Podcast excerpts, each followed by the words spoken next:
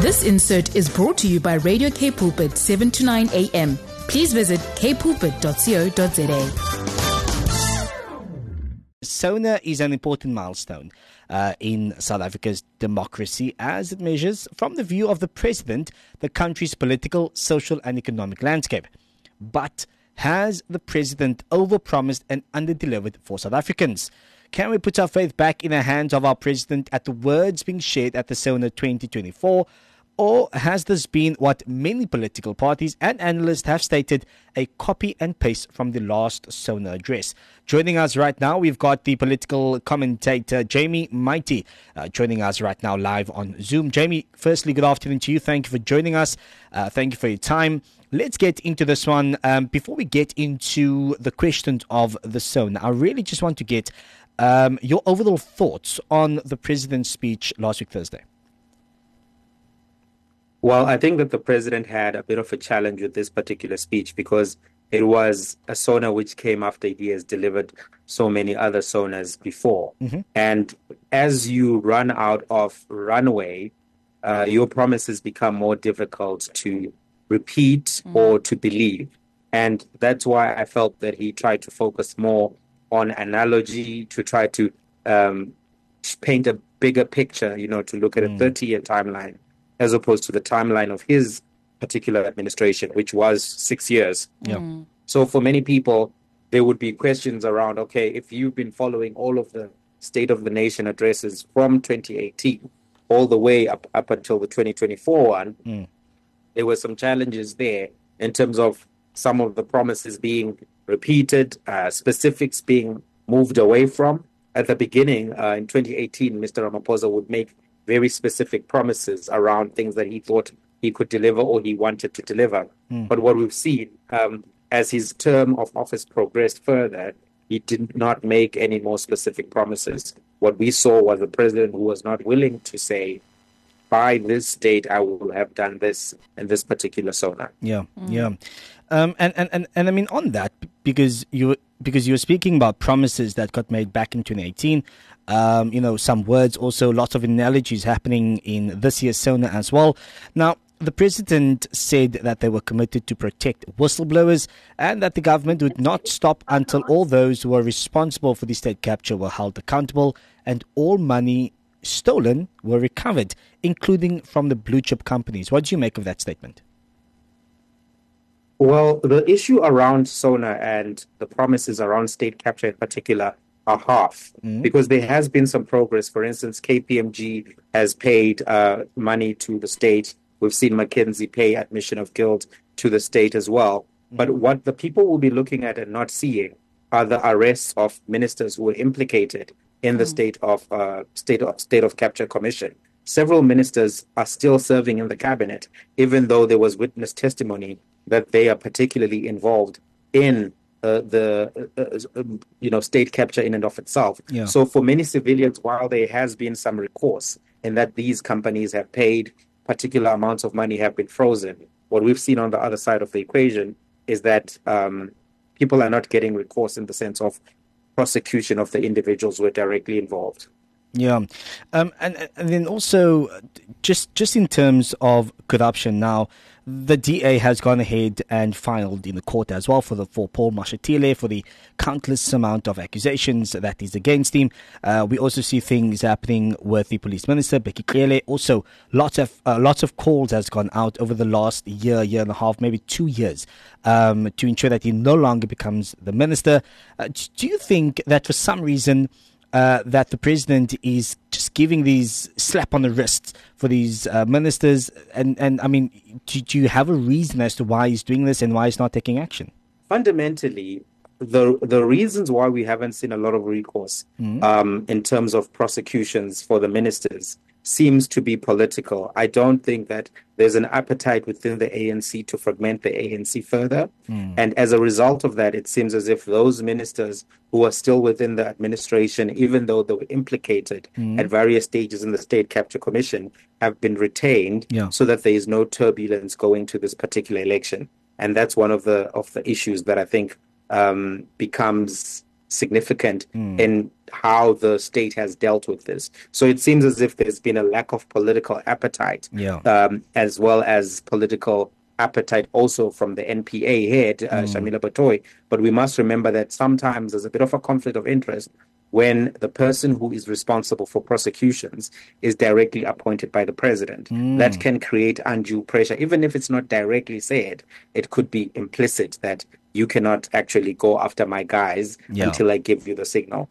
And that perhaps has led to a lack of recourse in that respect. Hmm. So I think that when it comes to corruption more broadly outside of state capture, the other issue that exists is people are still seeing corruption. Yeah. They're still seeing uh, under delivery of services while taxpayers have paid significant amount of money for the that particular service. So that's number one. We saw a lot of corruption during COVID nineteen Yeah. as well during the pandemic. So whilst the president did try to blame uh, or use COVID 19 and the, the riots as an excuse, there were still massive corruption scandals.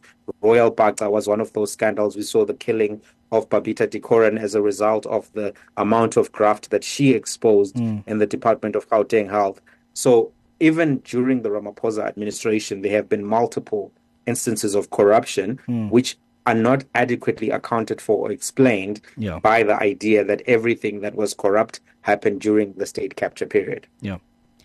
Uh, no, that's so true. Um, Jamie, I just wanted to know if you were speaking about the timeline at the beginning, based on the things that he still said he's willing to then work on. Do you trust that if he continues his stay um, in presidency, that he would actually bring about these changes? I, I think that Mr. Ramaphosa has got a significant challenge now that he has been in power for six years.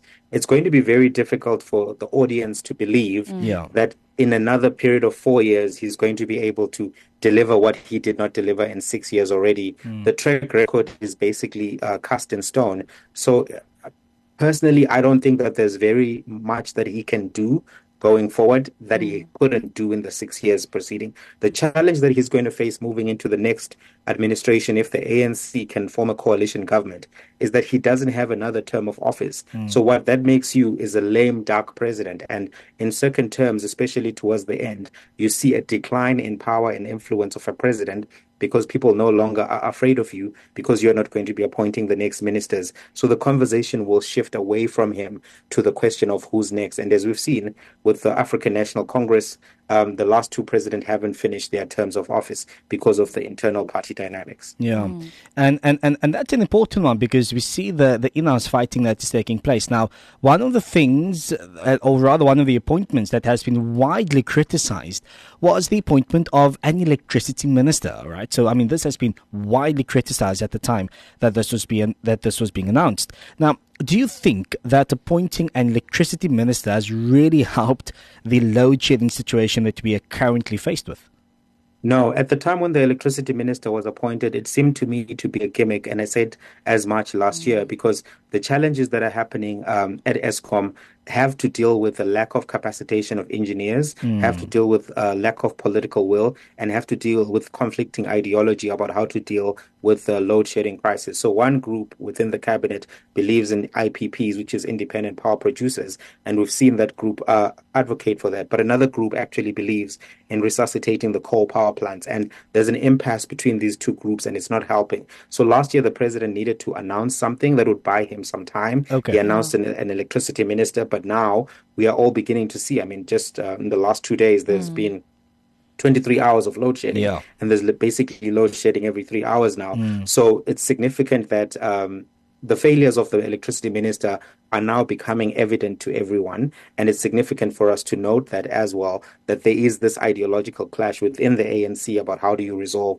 this issue. And I think it will continue to be something that hounds the president because it's unresolved. And what we've seen now is that even though they are going back to the public saying that we can fix the energy crisis, they're no longer making a commitment on when they're Yeah. going to fix the energy crisis because they've made so many promises. Even last year, saying you know by December it will be finished for people to now be in February in stage six load shedding. Yeah, um, and, then Jamie, just as we come to close here as well, now you, you know, as a as a political commentator, and when you have a look at the at the political parties and the political landscape within South Africa, uh, you know, big parties, small parties, I mean, new parties being formed all the time.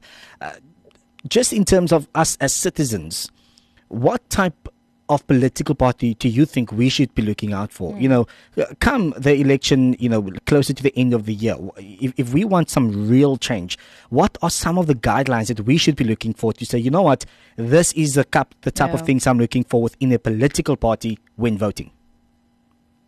So I think there's two things that everyone needs to be honest about themselves and everyone has to vote selfishly. Mm. You have to identify the issues that are most important to you and to your family. For yep. for instance, mm. some people are very concerned about security because they live in violent neighborhoods. Mm. Some people are very concerned about the quality of schooling provided in their neighborhoods. I've met people who've had to move provinces to try to get a better school for their child so that yep. their child can have better prospects than the, the prospects that they have. Mm. So if you have concerns about healthcare because you're not feeling well, if you have concerns about security because your neighborhood is not safe, mm. if you have concerns about the quality of education because your children are not likely to get good education, those are issues that you as a family have to identify and prioritize. And then the second level that you have to measure is what are the track records of the particular leaders who are contesting for power in respect to those particular things? Mm. So if you have leaders who have no experience with education, mm. but your biggest issue is education, um, it, it, doesn't seem logical that they will be able to deliver or advocate for your interests. And then the last thing you'd have to do is go and read their manifestos, Firstly, to see if those manifestos are well researched, to see if those manifestos are presented coherently. You know, if a political party doesn't have a functional website, perhaps the political party is not ready for the National Assembly and they have to, you know, do their homework, so to speak. So you have to think about all of those things before you even think about your feelings mm. about particular issues. You have to work through yep what affects you on a day to day basis. Because sometimes what happens is that the rhetoric of politics, the performance of politics supersedes even historic attachment, attachment supersedes mm. lived realities. Human beings, I think, are best served by democracy when they vote based on selfish interests because what that does is it makes those politicians serve those particular interests. You should not sacrifice the problems that you face on a day to day basis because of a bigger issue. You should make sure that the politicians are channeling their ideas, track records towards your lived mm. experiences. Your vote is supposed to be a reflection of your interests and mm. not necessarily anybody else's. And then what we do in the system is we pull those together and then we see who has been chosen by the people. Mm. Okay, sure. Jamie Mighti, thank you so much for your time. This is certainly not the last time that we will be having you on the show and be chatting some more things um, around the politics. I know there's much more that's going to be happening this year. Uh, and of course, it's going to be quite interesting to get your views and opinions on that. Mm. But for now, thank you for your time and hope you're going to have a liquor week. Thank you so much, K Pulpit. Uh, till the next time. Awesome. awesome. Thank you so much. That was Jamie Mighti uh, joining us. He, he's a political uh, commentator sharing uh, his thoughts on the SONA speech coming from the president, which of course took place last week and Thursday.